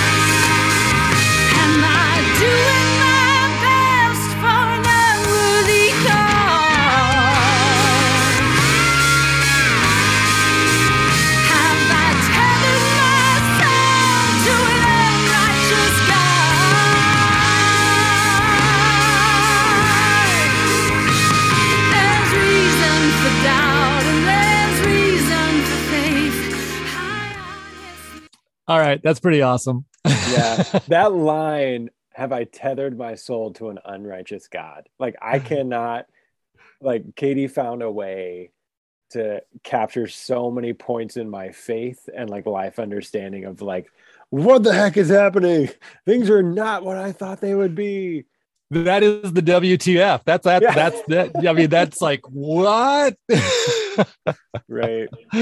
oh, yeah, yeah. Um, love it, I, and great vocal, and I really love the slide on the guitar there. That's You, yeah. Yeah. Oh my Great. Sounds awesome. it's Yeah, a yeah. it's it is a different sound uh, in in a lot of ways, but it's also maybe an evolution of a similar sound. I mean, it sounds like you guys, but it's going in a you know different direction. That's cool.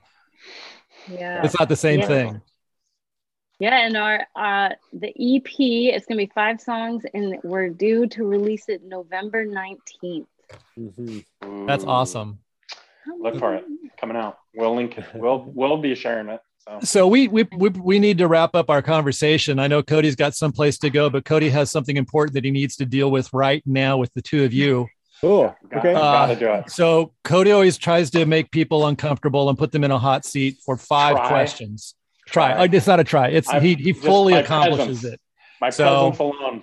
I mean, you get you guys have been really forthcoming with us, a couple of strangers, and so we really want to uh, honor that, and then push it even further to the place where you know, you know, we, we really make you sweat. Hot seat time. Here we go. These are our final five questions that we ask every guest. All right, are you ready Yes. for Yes. this? Okay. What are you drinking? Okay, so what is your go-to drink? It could be what you're literally drinking right now, sitting in front of us if you got a drink. Or what would you be like, hey, I want to buy somebody a drink. This is the drink. Here it is. Mm. Oh, I love margaritas and red wine, but I go back and forth Together? mood. That's a great No. mix. Oh, No, it depends on my mood. Red wine margaritas. Oh, gotcha. Okay. Yeah. Um, I I love rye whiskey. Um, Oh, and so yes. that's my preference. But I also have fallen in love more recently with mezcal. Um, Oh. just because the the smokiness, all of that. Um, so that's what I'm exploring. Do you have And a so brand that- of rye or mezcal that you recommend? Um, well, with rye, I just like Bulleit because mostly because it's in my price range. Yeah, yeah. it's the good, it's the good taste within my price range that I would buy regularly. So yeah, Craig, and so that goes to your earlier statement about after after a, a, a show you had, needed to go get a drink, That's right. and so now you can, and everybody Right. knows it right, or will know it. right. After you've been spirit filled, you got to go get spirit filled. You know what I There mean? we there go. you go. I like that. I like it. Well said. Is that on the bottom of your church bulletin? That'd be a great thing Yes. at the, after the benediction. Pastors, pastors buying rounds after. All right. Next question. What are you reading? So it can be obviously a book uh, or something you recommend for people to read, a favorite book, a new book, an old book. Could be a, a blog that you regularly go to, a magazine or a journal. Okay. Oh, Katie was on it. I- so we got what do we got here? yeah, What is I this? because I love this Oh. book. Um, Tyler Sit is a Minneapolis pastor. He's got a um, United Methodist Church plant here in the heart of the cities. This book is so incredible. Um, it's great for people who are currently in the progressive Christian world and leading ministries. It's great for people who stepped away from the church, have a bad taste in their mouth from the church, and are coming back to it um, and kind of wondering like, do I want to be a part of this again? Wow. And it's also great for people who are stepping into the church for the first time and have, you know, somehow gotten past all of the religious crap and still see the heart of Jesus and want to be a part of church, but they're like, what the heck is church even all about? What's the point of it? This book is incredible. It's called Um, Staying Awake, the Gospel for Change Makers for those Yeah. on audio. Tyler Sit. Yes. It's That's an awesome. easy read, it's inspiring, and it's fun. So Good. Cool. Um, Jacob. my, yeah, mine is um, a book uh, by Dr. Saundra Dalton Smith. It's called Sacred Rest, um, and it's just because I am the worst at like actually feeling restful ever, and um, I was uh, I, I feel like so much of my life begins with I saw a TED talk, but I did. um, and she was talking about she she has this perspective of there's seven different types of rest that we need. We need emotional we need relational we need creative sensory rest spiritual rest uh, physical rest. Like it's not just to feel rested. You don't just unplug and go and binge watch netflix for eight hours. That could be part of how you rest but like a lot of times i would do that and i would get back from it and feel like well now i'm just as tired like why don't i feel more How'd that happen? right so i started reading it or I, I, i'm gonna be honest i listen to it i i rarely read books anymore i do audiobooks Mhm. all the time Yep. because i can speed it up make it go super fast so you need to rest. So hit twice, you know, speed times I two. gotta get through this, man. make it efficient but i i what was really- it called again? What was the name again? sacred rest Sacred Rest. Okay. Mhm. Uh, Good one. Well, your mention of Netflix there brings us to the third question, which is what are you watching? So it can be What are you binging on Netflix?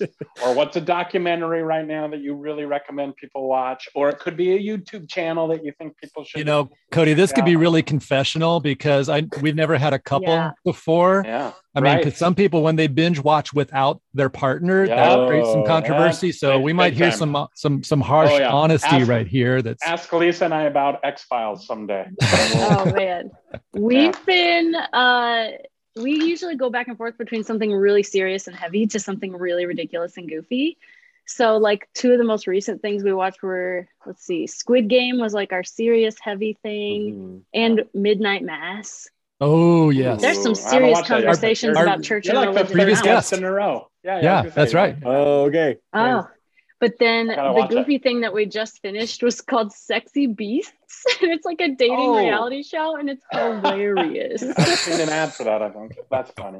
Awesome.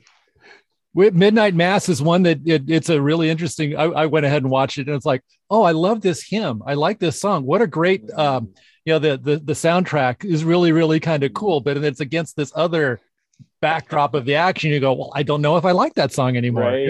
Yeah, right Yeah. Now you'll associate that with it every time you hear it, huh? So Wow. Okay. Jacob, similar? Same answer? Well, yeah. I mean, I also um I watch uh right now I'm finishing up Billions. Um which uh I don't know.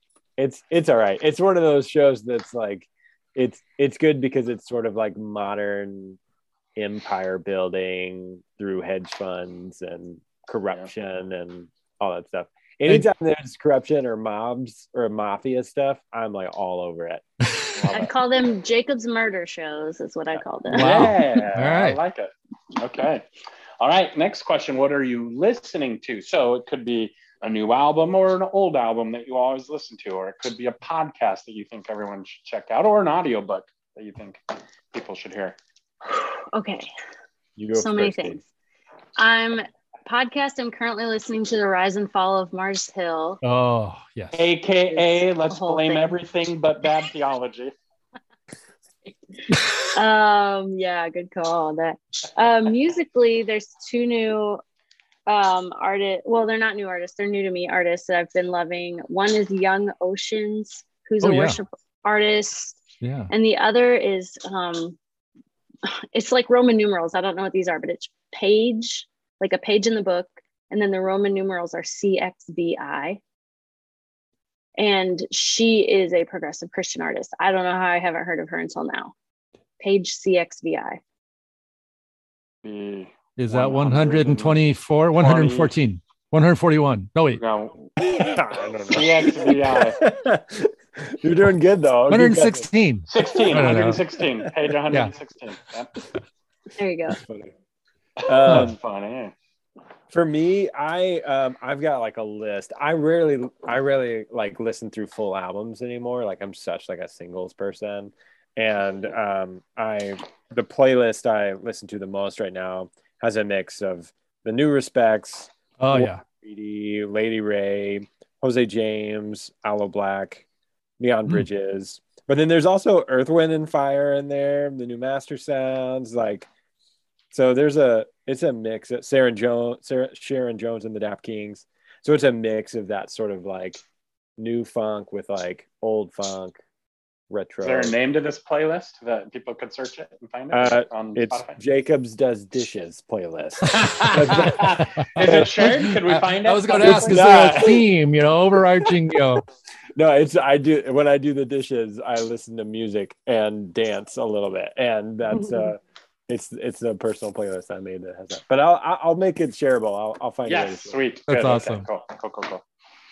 All right, final question. You've done pretty well so far, but this is the one that you know we uh, Craig and I will judge you on this one. And, and this one actually is one that that it has serious consequences, really. That's Oh, right, exactly, because that could. There's some uh, real life consequences, and Yeah. and you'll see why. So Craig and I show up on your doorstep. Okay. Where are you taking us to eat? I mean, we could talk about this for like 30 minutes oh wait, are we like really good food but pretentious almost? No, here and here here's the other. let me throw this caveat out here, and I'm not going to worry about my keto.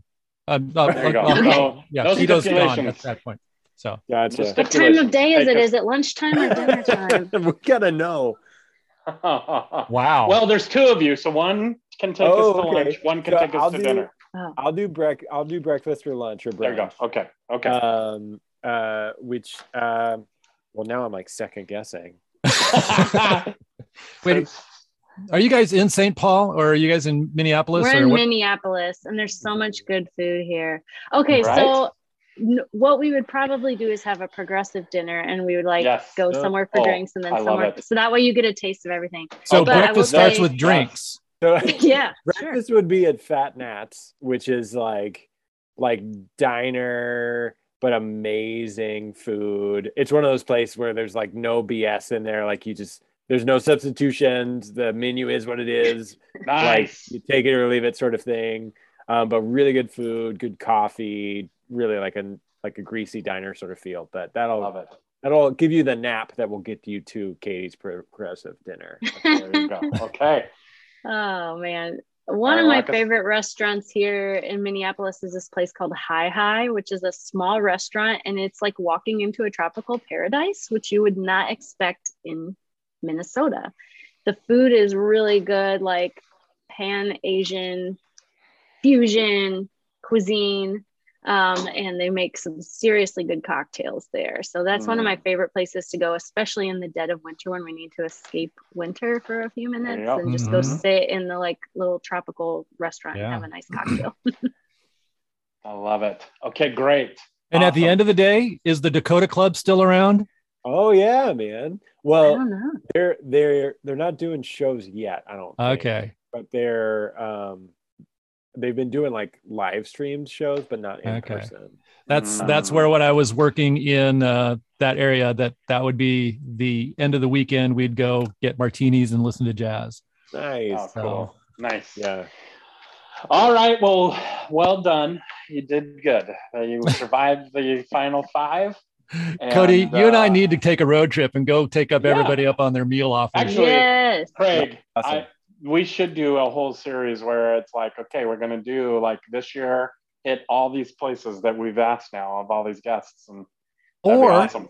or we have a conference where we invite all our Ah. guests to come together and they end up cooking perhaps Oh, at the retreat center. Mhm. Um, can I say so? We're here at the end of the episode, and we're talking to musicians who live in Minnesota, and we haven't mentioned Prince once. What in the world? It's. I think it's because we're not. We weren't born and raised in. there you go. Yeah. I think that's the thing. Um, but yeah. So has has Prince surpassed Bob Dylan as the most prominent Minnesota? I think artist? so. Yeah, okay. I think so. Yeah.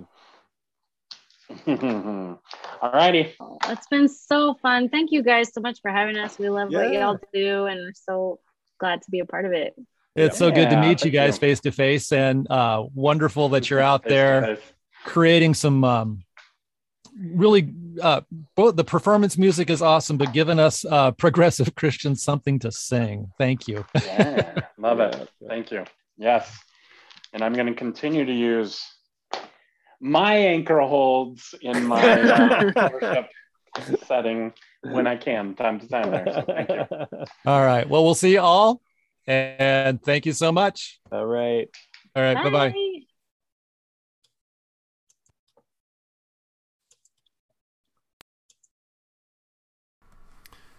Thanks for joining Cody Stoffer and me, Craig Morton, for this podcast.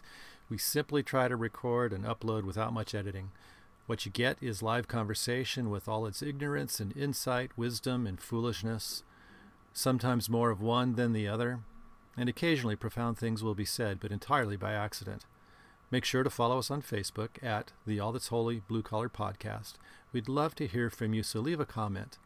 And look for upcoming Facebook Live podcasts where you can interact with our guests.